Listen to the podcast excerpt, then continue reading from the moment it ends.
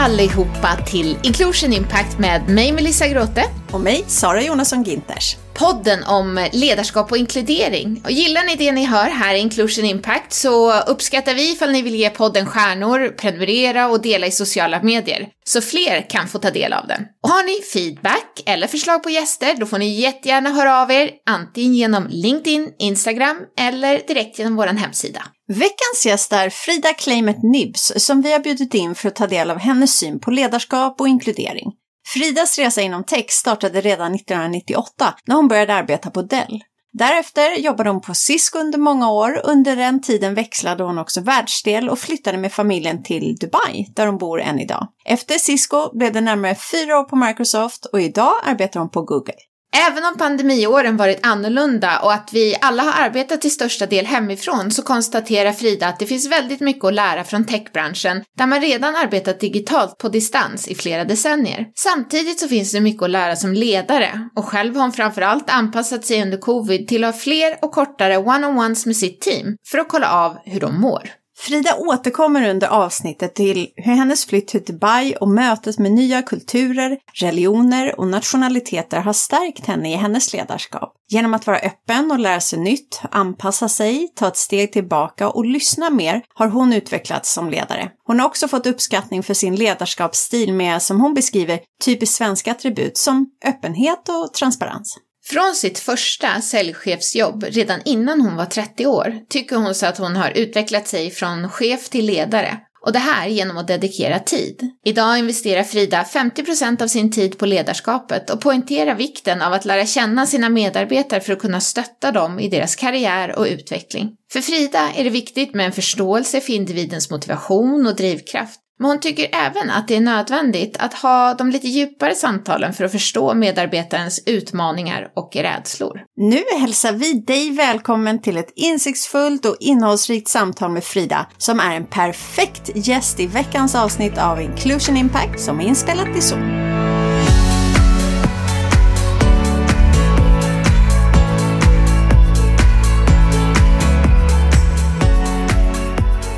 Hej och välkommen till Inclusion Impact idag Frida. Hej! Kul att ha med dig. Hur är det med dig idag? Det är jättebra.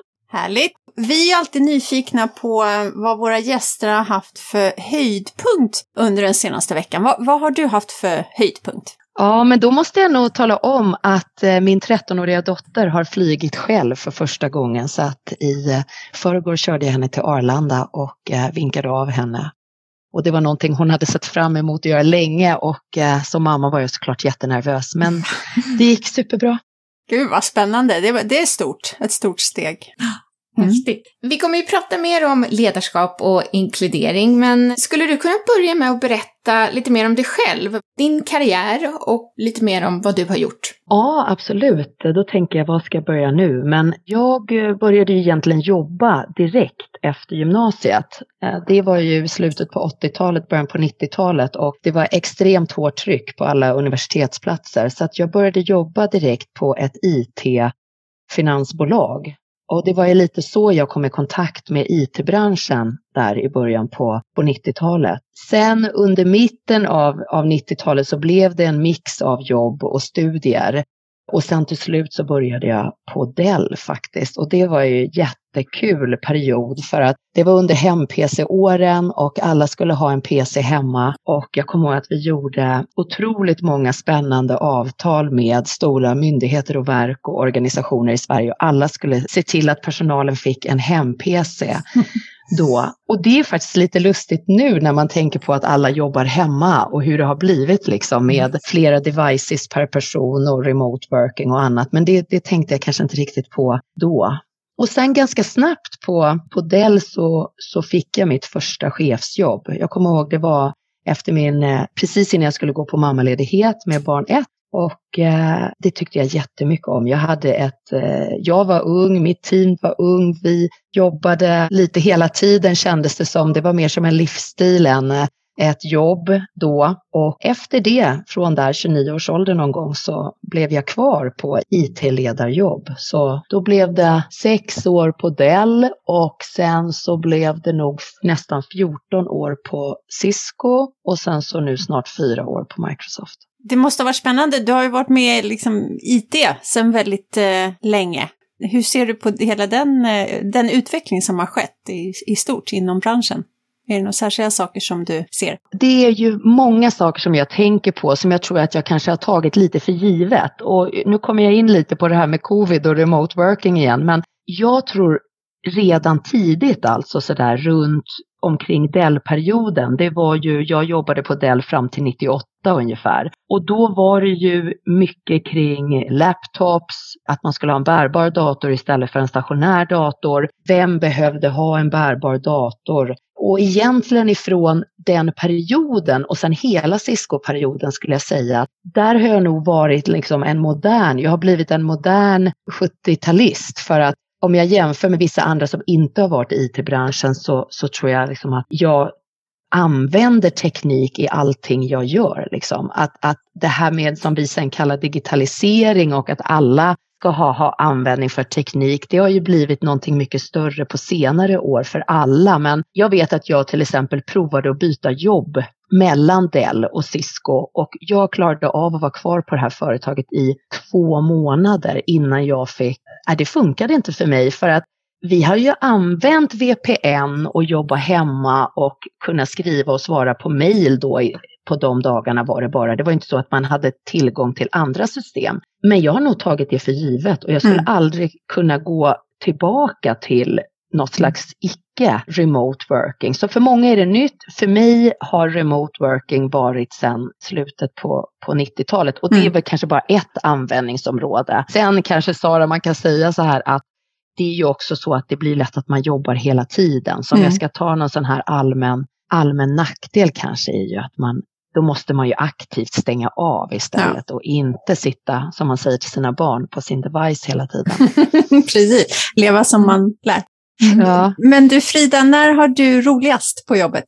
Ja, men då måste jag nog säga när någon i mitt team blir uppmärksammad. När jag var lite yngre ledare så, så var det mycket kring liksom siffror eller vinna en affär och det är såklart väldigt kul fortfarande. Men just när någon i teamet blir så uppmärksammad. På nästan alla företag jag jobbat så har man haft en årlig recognition-grej, till exempel något Chairman's Club eller Gold Club eller någon årlig belöning eller recognition och det tycker jag har varit, då, är, då har jag roligast och då är jag också mest stolt.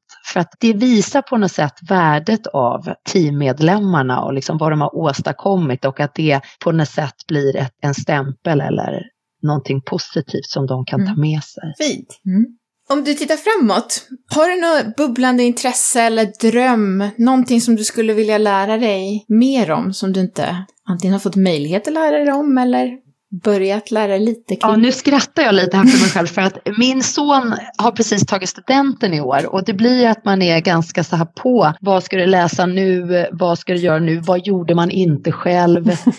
Men då tror jag att jag kommer fram till att man måste ju ha kul. Man måste liksom tycka att det man gör är roligt och det känner jag också fortfarande. Och jag får mycket energi känner jag av att lära mig nya saker. Så att då skulle jag säga språk eftersom jag nu har jobbat i väldigt många olika länder och fortfarande gör det. Språk, alltså om jag fick skulle jag lära mig mycket mer språk. Och sen kom jag in lite på det här med liksom människor och kultur. Så då skulle jag säga kanske både psykologi, att jag skulle läsa psykologi eller sociala normer eller lite in på kultur kanske mm. till och med, liksom kulturhistoria. För att det, jag tycker om att jobba med människor och jag tror att det är kul om man förstår alla lite mer. Vilka språk? Topp tre språk? Ja, men nu skulle jag ju såklart ta arabiska för att det är ju så väldigt stort språk och eh, jag tror inte att jag förstod riktigt hur, hur många olika accenter eller varianter av arabiska det finns och att det är helt olika om man kommer från Egypten eller Libanon eller Saudi. Liksom. Mm. Så det skulle jag säga för att det skulle jag ha stor användning av också. Och sen så, nej men sen har jag nog de här klassiska liksom bättre på franska, bättre på spanska. Mm. Så att uh, man kan uh, ha med sig det sen. Mm. När jag ska pensionera mig en dag, tänker jag. Precis. Bra att börja preppa. Nu är det dags att prata ledarskap. Vi har varit inne lite på det redan, men hur skulle du beskriva ditt ledarskap? Ja, men först skulle jag säga att jag är väldigt öppen öppen och ärlig. Det är lite så här, det, det man ser, det får man, det är jag. Jag är väldigt autentisk, kanske man pratar mycket om det i där vi är, liksom, att man ska vara en offentlig leader. Och det tror jag att jag är. Att jag, jag, ehm, jag är öppen, jag är ärlig. Jag är så ärlig jag kan vara. Du vet, ibland så kommer man ju såklart i kontakt med ämnen som inte kan diskuteras vitt och brett, men, men i största möjliga mån skulle jag säga. Och sen så skulle jag nog säga att jag försöker anpassa mig väldigt mycket till individen. Det är en sån här sak som har vuxit fram mer på, på, på senare ledarskapsår. Att i början som ledare, när man är ny som ledare, så kanske man får, då lär man sig ju mycket själv och inte har samma typ av erfarenhet. Så nu känner jag att jag kan lägga mer tid på individen och lära känna vad den drivs av. Och, och, då märker man att det är väldigt olika. Någon vill liksom prata tre gånger om dagen och behöver konkret hjälp med någon och någon annan behöver inte det. Så mycket så här situations och individanpassat ledarskap tror jag. Mm. Mm. Var du inne lite på det redan i ditt svar här, men för nyfiken att höra mer kring hur ditt ledarskap har utvecklats till den ledare du är idag om jag tänker så här som ung ledare, då var jag nog liksom väldigt mycket chef ändå. Så här, jag var ung, mitt team var ung och det var inte så mycket ledarskap då kanske. Det var ju mer liksom kom För att flika in där, vad, vad ja. lägger du i ordet chef? En chef för mig är mycket mer liksom mikro, att man talar om vad andra ska göra än att ledarskap för mer än mig coachande, att individen själv kommer fram till vad man ska göra och man ställer mycket frågor och backar upp men inte kanske tar så mycket ansvar själv. Utan att det är mer order kanske, om jag skulle mm. säga så. Det kanske är lite mer kom den här tiden, gör det här, det här är din liksom att göra-lista och sen kollar man om det är gjort. Så att jag skulle nog säga att jag var lite mer chef eller manager då. Förmodligen kanske för att jag själv liksom var ny också i den rollen och det är så lätt att man det tänker jag att ni också har varit med om, liksom, att man är osäker på sin roll och sen så tror man att man måste ge order och, och, så tar man på sig så mycket mer själv än vad man måste. Så delegering till exempel är väl ett jättebra ämne. Det var man ju inte så bra på tänker jag som ung ledare och då gjorde man allting själv eller så tyckte man att det blev lite fel eller lite tokigt istället för att liksom våga lägga ifrån. Och alla människor som jag har träffat har velat göra sitt bästa och ta ansvar. Så att jag tycker att det, liksom, det där kan bli lite, det finns ju ingen risk i att ge någon, tycker jag, en ny tjänst som man kanske inte tror att han eller hon är redo för. Det är ju mer liksom energin och viljan och att ha något slags learner mindset som gör om man kommer klara av rollen eller inte, inte om man redan har gjort det. Så att där tycker jag också att det kommer in, det är det jag menar lite med öppen. Mm. Jag har litat mer litat mer och mer på individen. Jag har alltid lagt mer och mer tid på ledarskapet. Det är en sak som har, har utvecklats. I början kanske jag kanske la 10 procent liksom av min tid på att vara chef eller ledare och nu i 50-årsåldern efter 30 år, 25 år som chef eller ledare, då skulle jag säga att jag lägger liksom minst 50 procent på ledarskapet och mitt team. Och sen kommer det i olika former, till exempel mer one-to-one, mer utvecklingssamtal, mer prata om personens karriärmål, mer prata om vad som är svårt, när är du rädd, när är du stressad. Liksom våga prata om de här sakerna som förmodligen liksom betyder mer för alla. Det har jag nog lagt mer tid på också för att då är det det som jag har fått bra feedback kring. Finns det mm, något speciellt tillfälle eller några särskilda händelser, någon så här defining moment som har haft stor inverkan på dig som ledare? Ja, absolut. Då tänker jag så här. Den första är ju lite sorglig, men var väldigt viktig. Min pappa gick bort 2003 och då var jag bara 30 någonting, 32 och ganska ny som chef. Men jag tror att det på något sätt tog fram de här, vad är det som är viktigt, vad är det som är bråttom, vad behöver jag inte göra alls, vad behöver jag lägga mycket tid? Och det hjälpte mig också mycket när vi hade så sen svåra saker i teamet. Till exempel om det hände någonting för någon i teamet, att ens, ens mamma gick bort eller eh, det var en olycka eller, eller man hade en svår sjukdom eller något sånt där. Och jag tror att det kom in, det var då det här autentiska grundades på något sätt. Så det var nog verkligen ett, ett defining moment. Och det kommer jag ihåg att jag skrev en uppsats kring när jag gjorde min MBA, liksom, när man skulle skriva sin ledarskapslinje. För då var det mycket den frågan, vad är ett defining moment? Och det hjälpte mig nog liksom att sålla bort lite sånt där som jag nu kan tycka inte är så viktigt alls. Liksom. Det, det, är klart att allt är viktigt på ett företag. Jag har ju bara jobbat på corporate och då är det ju mycket liksom corporate policy och corporate culture och sådär. Så att det är inte så att jag inte är compliant eller att man inte gör det man ska. Men vissa saker lägger jag kanske lite mer eller mindre energi på och mm. tid. Sen skulle jag nog säga att den andra delen var ju att flytta utomlands. För att då sprang jag liksom också in lite i en annan vägg där. Alltså att man tror att allting passar överallt. Och det gör inte riktigt. Svenskar till exempel, vi är ju väldigt noggranna med tiden. Och jag var i tid på varje möte och så här. Och eh, tyckte det var väldigt oförskämt liksom, när ingen kom och någon skulle gå liksom, och be för att det var en av de fem bönestunderna. Och sådana där saker var väldigt konstigt. Då, då kände jag liksom att nu får du tagga ner Frida. Nu får ju du liksom inte försöka övertyga alla om att din del är liksom den enda vägen, utan nu, nu får du lyssna in här, stanna upp och lyssna in lite.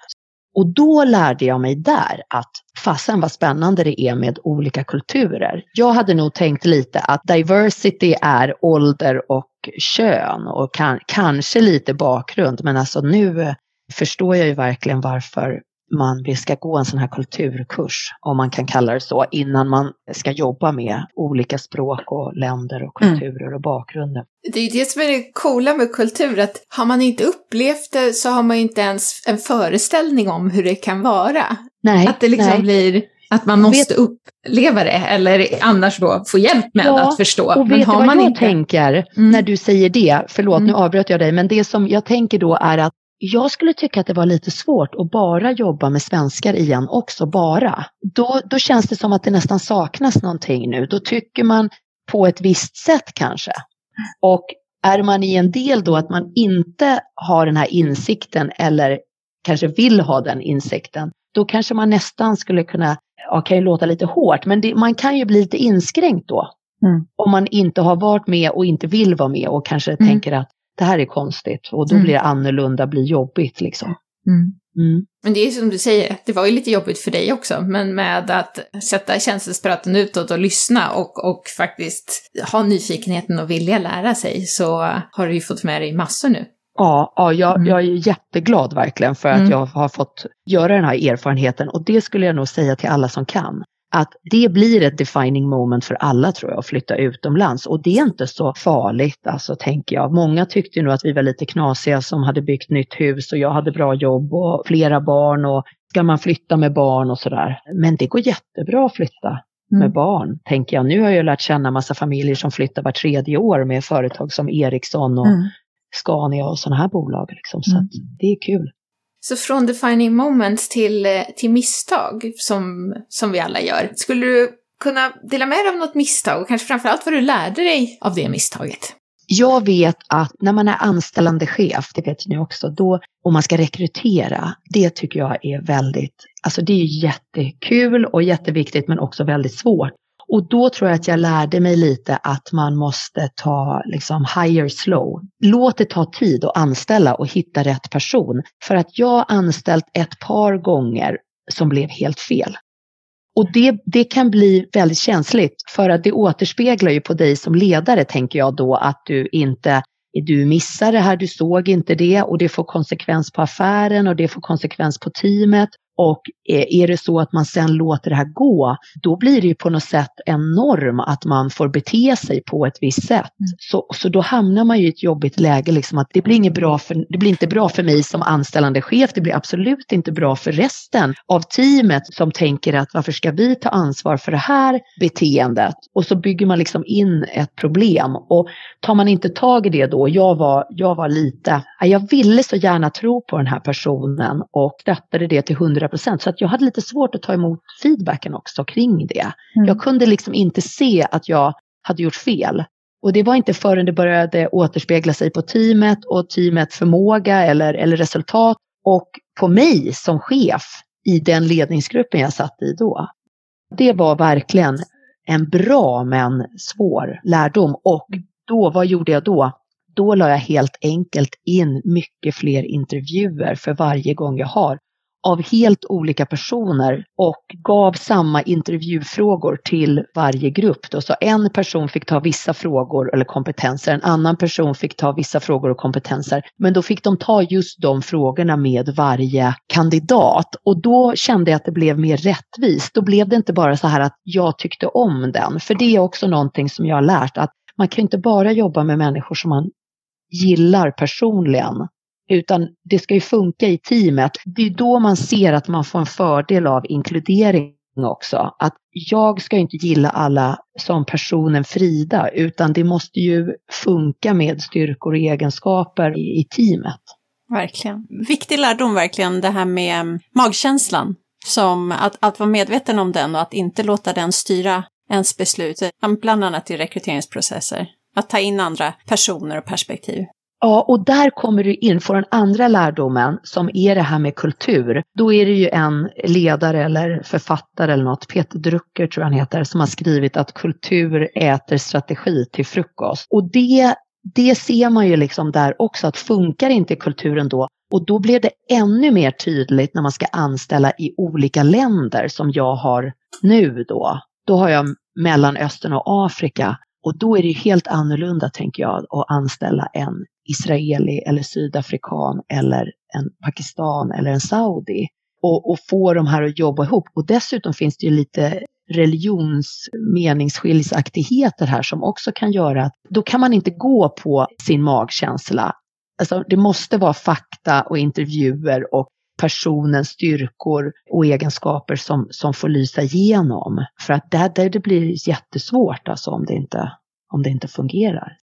Jag var lite inne på det där också förut, att jag körde ju på lite i samma stil som jag gjorde i, i Sverige. Så här, ja, nu ska vi ha möte och alla ska sitta här och vi ska lyssna på varandra och så. Så att då märkte jag flera gånger att det gick inte att köra den där stilen. Det är ju som sagt olika religioner och då är det ju vissa tidpunkter på dagen som det är liksom de som är i islam, de går och ber då. Så att då kan man inte lägga möten när det är mm. de här tiderna. Och jag jobbade typiskt här, kom in klockan 7.38, gick fyra och då märkte jag att det blev konstigt för mig också. Alla tyckte att jag gick så tidigt men det var ingen som såg att jag var inne tidigt så då anpassade jag om mig lite och liksom jobbade hemma en stund och sen åkte jag in så här vid tio liksom när folk kom in och sen så stannade jag lite senare istället och ändrade om. Så det var små saker men mm jag tror de också, väldigt många lärde sig av mig i det här att jag väldigt äkta och gjorde alltid det, stor integritet, gjorde alltid det jag sa att jag skulle göra. Och då fick jag också mycket feedback, positiv feedback på att det svenska ledarskapet funkade väldigt bra. Mm. När vi liksom hade kommit in i det och lärt känna varandra. Mm. Det var väldigt effektivt om man säger så. Effektivt och produktivt och alla kände sig liksom nöjda med insatsen. Spännande. Ja men utbyte åt alla håll. Det är väl det vi vill åt.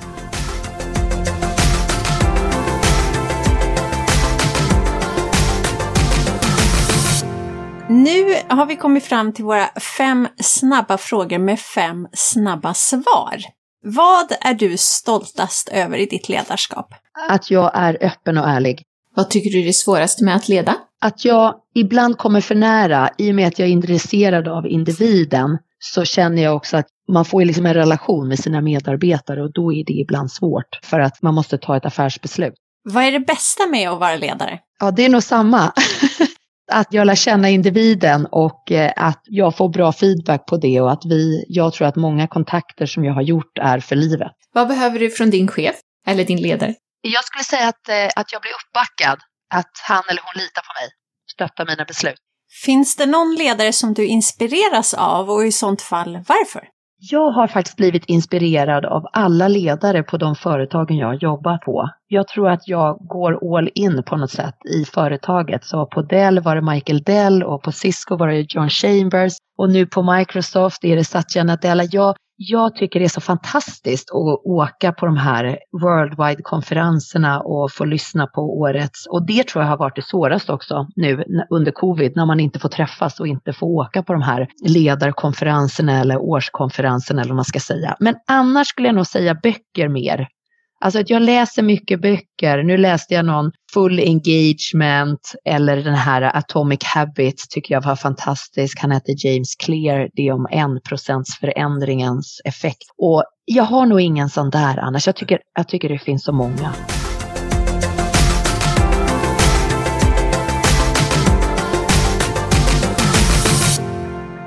Nu har vi pratat en del om ledarskap och vi kommer in på poddens andra ämne som är inkludering. Som vi börjar, Frida, med vad är inkludering för dig? Att alla är välkomna, att alla får vara sitt sanna jag i sin arbetsplats och att man inte behöver liksom mörka någon sida. Att man känner att man kan visa sitt sanna jag i vad man gör och att jag kan liksom som ledare ta emot det också och ge plats för det. Och att de inte ska liksom, man ska inte behöva formas om till någonting som man inte är. Och då din roll som ledare, hur gör man det rent konkret som ledare? Hur hänger ledarskapet ihop med inkluderingen? Jag tror att först så måste man ju eh, som ledare känna sin personal. Liksom. Man måste känna sitt team. När är de glada? När är de arga? Vad blir de stressade av? Vad får de motivation av? Hur vill de jobba? Nu till exempel med covid så är det ju mycket, vill man jobba hemifrån? Vill man jobba på jobbet? Är man rädd för att gå till jobbet och möta människor? Typ? Presterar man bättre liksom hemma. Så jag tror att man måste lära känna varandra först och där tror jag att man har ett, ett stort ansvar. Man måste ha fler one-to-ones, måste liksom se hur folk mår, inte bara vad de gör utan, utan hur de mår, tänker jag. Det är en stor inkludering. Och sen så tänker jag att en inkludering som har blivit väldigt bra för mig under covid också, det är att alla har samma förutsättning att bli hörd.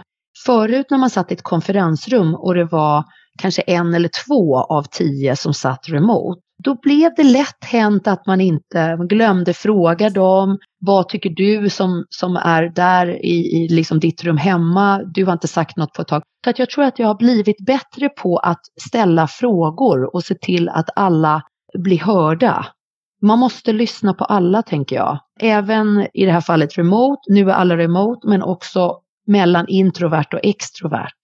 För det vet vi ju att en del tycker om att prata och andra tycker inte om att prata. Så att det har varit en hjälp för mig att jag, att jag stämmer av att nu har vi inte hört från dig, vad tycker du, hur vill du göra? Så att det kommer jag in lite på det där med situationen också. Du har ju jobbat och lett teams i Sverige, Norden och nu i Mellanöstern med geografiskt väldigt spridda teams och med det kulturer som vi har varit inne på. Och vi pratade lite om det här svenska ledarskapet, men finns det några aspekter av ledarskap som du ser är universella så att säga, som funkar oavsett? Eller också finns det vissa saker som du verkligen har anpassat till de olika geografierna och kulturerna du har jobbat med? En sak som verkligen har varit likadan överallt det är att fokus på inclusion och diversity, det funkar verkligen överallt. Och det blir bättre resultat. Det blir roligare i teamet, det blir bättre dialog, kunderna är olika, partnerna är olika, vi lär oss av varandra och det har varit samma överallt. Och det har jag också fått feedback på på ett positivt sätt i alla mina team. Så det tänker jag att det har att göra med ledarskapet och inkluderingen, inte med var jag liksom utövar jobbet. Mm.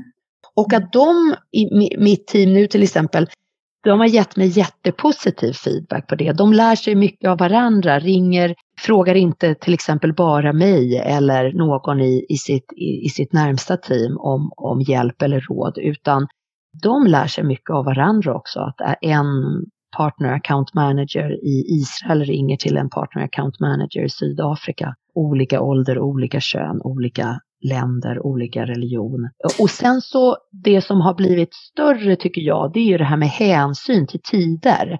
För att någon har ju en högtid över jul medan en annan har en högtid över Passover som är den stora högtiden i Israel eller någon tredje har liksom Independence Day. Och då blir det att man sätter inte möten på den tiden eller den dagen. Så, utan vi, vi är nog ganska noga med hur man bjuder in nu och så. Spännande exempel det där med just samarbetet inom teamet, för det kan man ju se från olika studier också. Så när inkludering är framgångsrik så ser man ju också ett ökat engagemang och samarbetsklimat inom teams som har också en hög grad av mångfald internt. Att när man lyckas, då blir det också ett högre engagemang sinsemellan med teammedlemmarna. Och då kommer jag att tänka på en till sak. Vi har ju en årlig chefsundersökning där personalen får tala om hur man är som chef liksom på just det här. Och det tycker jag har varit fantastiskt med Microsoft, att de har ju haft jättestort fokus på hur, hur vi verkligen jobbar med inkludering och engagemang och hur ens chef är på det. Och då då ser jag det där också. Alltså att jag har fått väldigt bra resultat på det. Man tycker att man kan prata med mig om allt. Man tycker att man alla känner sig hörda. Man får säga sin mening utan att man är rädd för reprimand. Min chef hjälper mig att hitta liksom, nya jobb. Alltså det, det kan komma fram i lite olika. Så det är inte bara på affärsresultatet Sara, mm. utan det är jättebra just kring för de som lägger tid på det. Men för ja. mig blev det en sån här, äh, lite kopplat till det där med vad som är det bästa med att vara ledaren. Att mm. feedbacken till mig på mitt ledarskap har varit bra. Och det mm. är mycket tid. Det är mm. mycket att jag lägger mycket den här tiden. Och den sista saken som jag skulle säga där på, på positiva effekter, det är också att eh, vi har haft en liten chefscommunity liksom, där man pratar om det som har varit jobbigt med covid. För det är ju inte bara jobbigt för individerna som är hemma, man bor på olika sätt. I en del länder har man inte fått gå ut. Pakistan till exempel hade jättelång lockdown. Då bor det folk i en lägenhet, man kan liksom inte ens gå ut och ta en promenad. Och det är sådana här saker som, som känns otroligt avlägset när man är här i Sverige till exempel. Och då har vi haft ett forum där man lite kan, liksom, vad ska jag säga, lufta sina känslor mellan chefer emellan. Och då fick jag möjlighet att leda det. Det kallas där Manager Excellence Community. Men det var bara för att vi skulle hitta en plats att prata om Fri inkludering och hur man kan hjälpa varandra och göra varandra. Och då ser man ju också att hos oss var det väldigt olika. En del la otroligt lite tid på sina team Medan jag var liksom extremen där då, gjorde, hade jättemycket, la jättemycket tid, mer tid på teamet än på affären just under den här jobbiga perioden. Mm.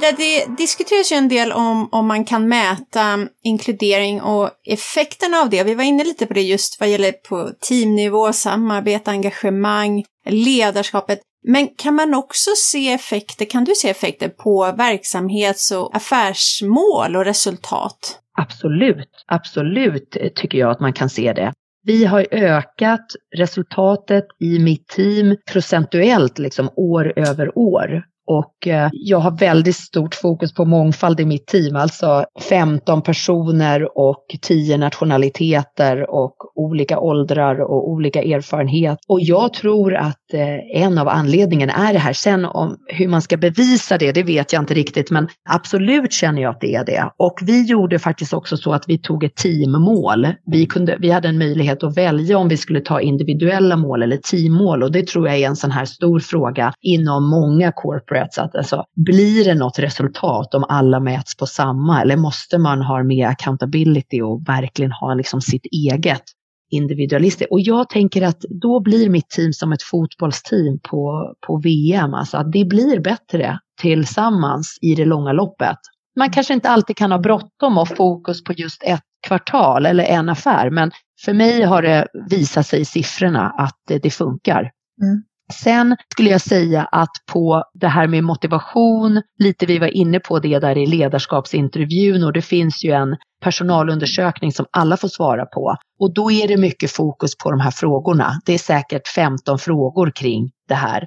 Och då får man ju ett betyg om man säger på sig själv som chef i hur man gör. Och det skulle jag säga, det är en sån här sak som jag förordar om jag får möjlighet att föreläsa om det här eller någonting. Att jag tror att alla företag kan lägga in att chefen ska få en bedömning på hur man är inkludering och inte inkludering. Och får man inte det så är det ungefär som kundnöjdhet. Alltså jag tror man ska ha personalnöjdhetsmål i ledningsgrupper för att det blir ju mer och mer viktigt nu när alla får möjlighet att bestämma vart och hur de ska jobba det ställs ju höga krav på chefen tänker jag. Så att är man inte en bra chef då, då ska det inte gå tycker jag längre personligen att komma undan med det. Så att får man dåliga betyg i en sån här undersökning, det är någonting som alla kan göra. Om man vill fokusera på det så kan man som företag sätta in ett sådant mål kan man ju också göra till exempel att man ska intervjua ett visst antal kvinnor eller unga eller gamla eller med en viss bakgrund, vad det nu är för mångfaldsmål man har. Men då kan man liksom lägga in lite sådana parametrar tycker jag. Men ja. absolut tycker jag att det är det. Och motivationen i feedbacken att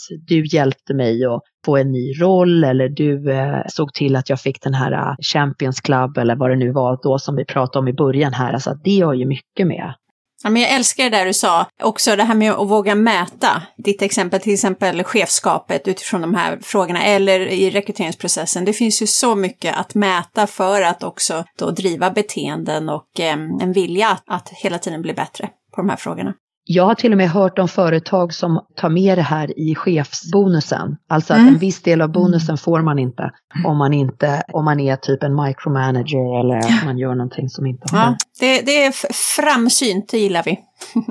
Nu har du gått igenom jättemånga bra exempel som inte bara funkar inom tech, utan det här går ju att applicera inom, inom alla olika branscher. Men med erfarenhet just inom tech, är det några speciella aspekter som du ser har större möjlighet inom tech när det gäller inkludering, eller vad är större utmaningar inom just techbranschen när det gäller inkludering? Ja, det här är ju en superintressant fråga. Jag är faktiskt med i en sån här Women in Business Committee i eh, Dubai. Och där är det som du säger människor från alla branscher. Så det är startups, jag representerar tech, en annan man representerar women in business i, i advokatindustrin, någon annan är läkare, några är på management, konsultfirmor och så vidare. Alltså jag tror att det är, det är verkligen fokus som du säger, att man kan göra det här överallt. Mm. Det blev väldigt tydligt där. Men om det gör det svårare eller enklare? Nej, det tror jag inte. Jag tror att det måste börja från ledningsnivå, alltså det måste börja på ledningsnivå. Vissa saker måste man nog lägga in.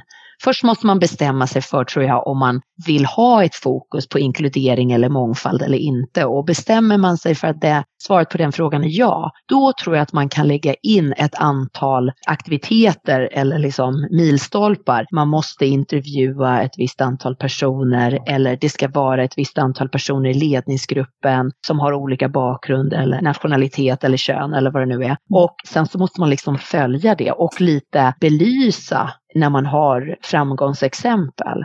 Jag har ju sagt många, sen Cisco-tiden vet jag att jag sa att det, det enklaste sättet är ju inte att att starta liksom en sån här Employee Resource Group och så säger man liksom att nu ska vi ha fokus på kvinnor och sen så har man en ledare som pratar om det. Utan det bästa är ju att visa på exempel som man redan har. Att om du Melissa är försäljningschef, då sätter man liksom dig på scenen att prata om affären istället för den manliga kollegan, då blir det ju mer så här walk the talk och att, mm. att andra unga kvinnor vill börja på det företaget för att de ser att det finns fler och att de inte är, är ensamma. Så att jag tror att det är de här enkla grejerna också som man ska jobba mer med.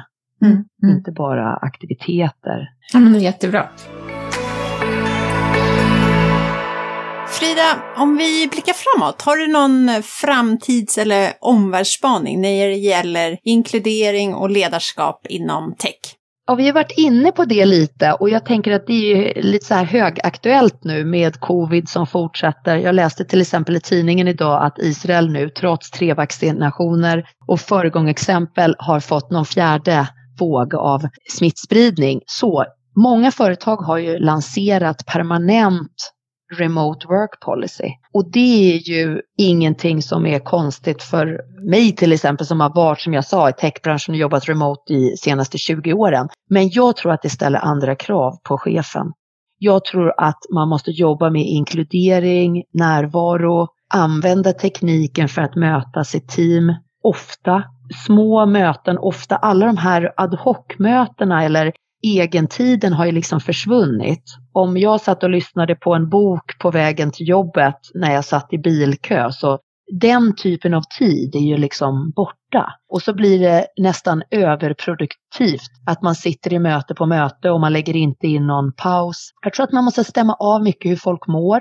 Eh, är det okej okay, liksom? Ringa upp och kolla om, om teamet är okej okay och använda tekniken på det sättet. Och då tror jag att det verkligen är bra. Då tänker jag att det är en, som du säger, en enklare, det blir en fördel för till exempel promotions. Om alla jobbar hemma så är alla lika, då får man ingen fördel av någon till exempel informellt nätverk. Eh, det, det, var en sak som jag tyckte var svårt till exempel när jag flyttade till Mellanöstern. Jag kunde ju inte hänga på vissa grejer som var kanske jag skulle säga ganska grabbiga aktiviteter gå ut sent på kvällen utan respektive och sitta och prata liksom i en marslis som är en typisk så här, man ska säga mansaktivitet.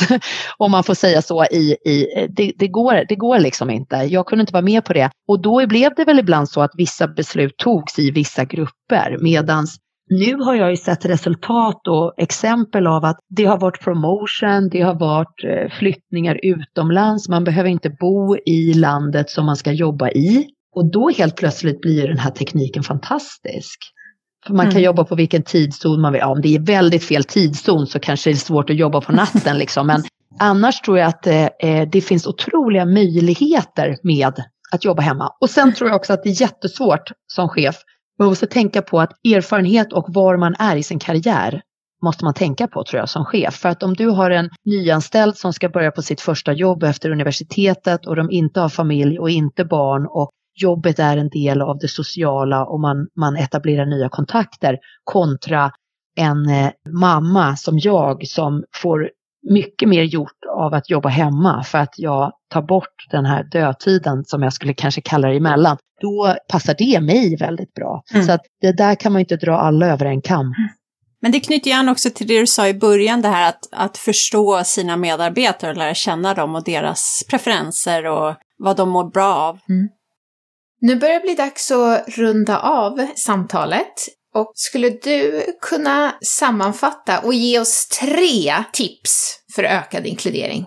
Mm, då skulle jag säga att mitt första tips är tid. Just den här tiden, att lägg 50 procent på ledarskapet. Jag försöker ha så här 50 procent på teamet, 30 procent på kunder och affär och 20 procent på interna processer. Det är väldigt svårt, men man försöker hålla sig där så är man rätt på rätt väg, för då har man den tiden man behöver för sitt team och inkludering. Två skulle jag säga, var en förebild. Alltså om, om du som ledare får energi av att göra någonting och därmed bli en bättre ledare, gör det då. Så till exempel för vissa är det meditation, för andra är det yoga. Vi la in till exempel eh, yoga eller träning på schemat i teamet så att alla tyckte att det var ja, viktigt att göra det helt enkelt. Och det tredje skulle jag kanske säga att um, om det är viktigt för företaget så se till att det finns lite mål och milstolpar för inkludering. Så bra! 50, 30, 20, förebild och mål och milstolpar. Men du Frida, har du också något eh, vardagstips? Något som våra lyssnare kan börja göra redan idag för eh, ökad inkludering? Ja, alltså tänk högt, tänker jag. I ditt nästa medarbetarsamtal så ställer du några frågor om det här. Hur mår du? Tycker du att det vi gör funkar? Känner du att du får din röst hörd och så vidare. Så att liksom bara göra en sån här avstämning, tänka högt skulle jag säga. På nästa medarbetarsamtal. Stäm av var du är. Mm. Jättebra! Ett eh, superbra medskick som eh, tillbaka till det här lite enklare att vi kan göra och eh, när som helst. Jättekul att ha haft med dig här hos oss som gäst idag, Frida. Tack! Tack till er! Det har varit superkul att få vara med mig hos er här idag. Precis som Frida var inne på så har man ju inom tech jobbat på distans under många år och jag tror precis som henne att det finns massor att lära därifrån. Sara, du som hade hela ditt team utspritt i Europa, vad är ditt bästa inkluderingstips? Ja, men ett par saker som jag tycker är superviktiga. Först är något som Frida pratade en del om, det här med att ha regelbundna avstämningar och incheckningar med sina teammedlemmar. Dels de formella och planerade som utvecklingssamtal eller andra möten, men också verkligen lägga tid på att ta de här informella som spontana telefonsamtal eller ett mess eller vilket annat sätt man nu håller kontakten. Men just att hålla den regelbunden för att vara synkad och veta hur medarbetaren mår och vad den behöver. Det andra som jag tycker är viktigt och som blir så viktigt också i fråga om att stötta sina medarbetares utveckling i det digitala, det är ju att hitta tillfällen att som chef lyfta dem i olika sammanhang. Alltså synliggöra vad de gör, hur de bidrar till organisationen, hur eh, kompetenta de är. Och på så sätt bidra till att medarbetarna uppmärksammas också i den digitala miljön. Vad säger du Melissa? Vad, vad är dina tips? Ja, jag kommer ihåg lite så här äh, worst case scenarios som jag tycker det finns enkla saker som man kan göra annorlunda för att undvika. Och det är ju när man sitter och har möten och man är utspridda. Att några sitter på kontoret i ett land, några sitter på kontoret i ett annat land och någon kanske loggar in hemifrån och att det blir möten i möten. Man börjar prata i ett rum i, i ett land eller ännu värre att man kanske mutar och att man ser att det börjar pågå en eh, separat diskussion i, i ett rum.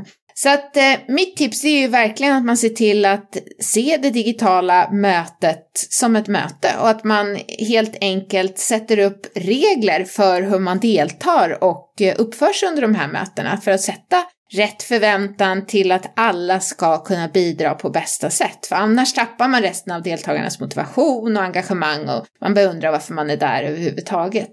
Att diskutera tillsammans, hur har man så bra digitala möten som möjligt och vad, vad ska man tänka på för att alla ska känna att de kan bidra på bästa sätt? Och det tror jag blir ännu mer aktuellt nu när vi börjar gå mer och mer mot det här hybrida eller dynamiska arbetssättet som det börjar öppna upp för mer och mer. Ja men verkligen. Och många bra tips och lärdomar att hämta i det här avsnittet med Frida. Tack för att du har lyssnat på veckans avsnitt av Inclusion Impact med Frida Kleimet Nips och mig, Sara Jonasson Ginters. Och mig, Melissa Grotta.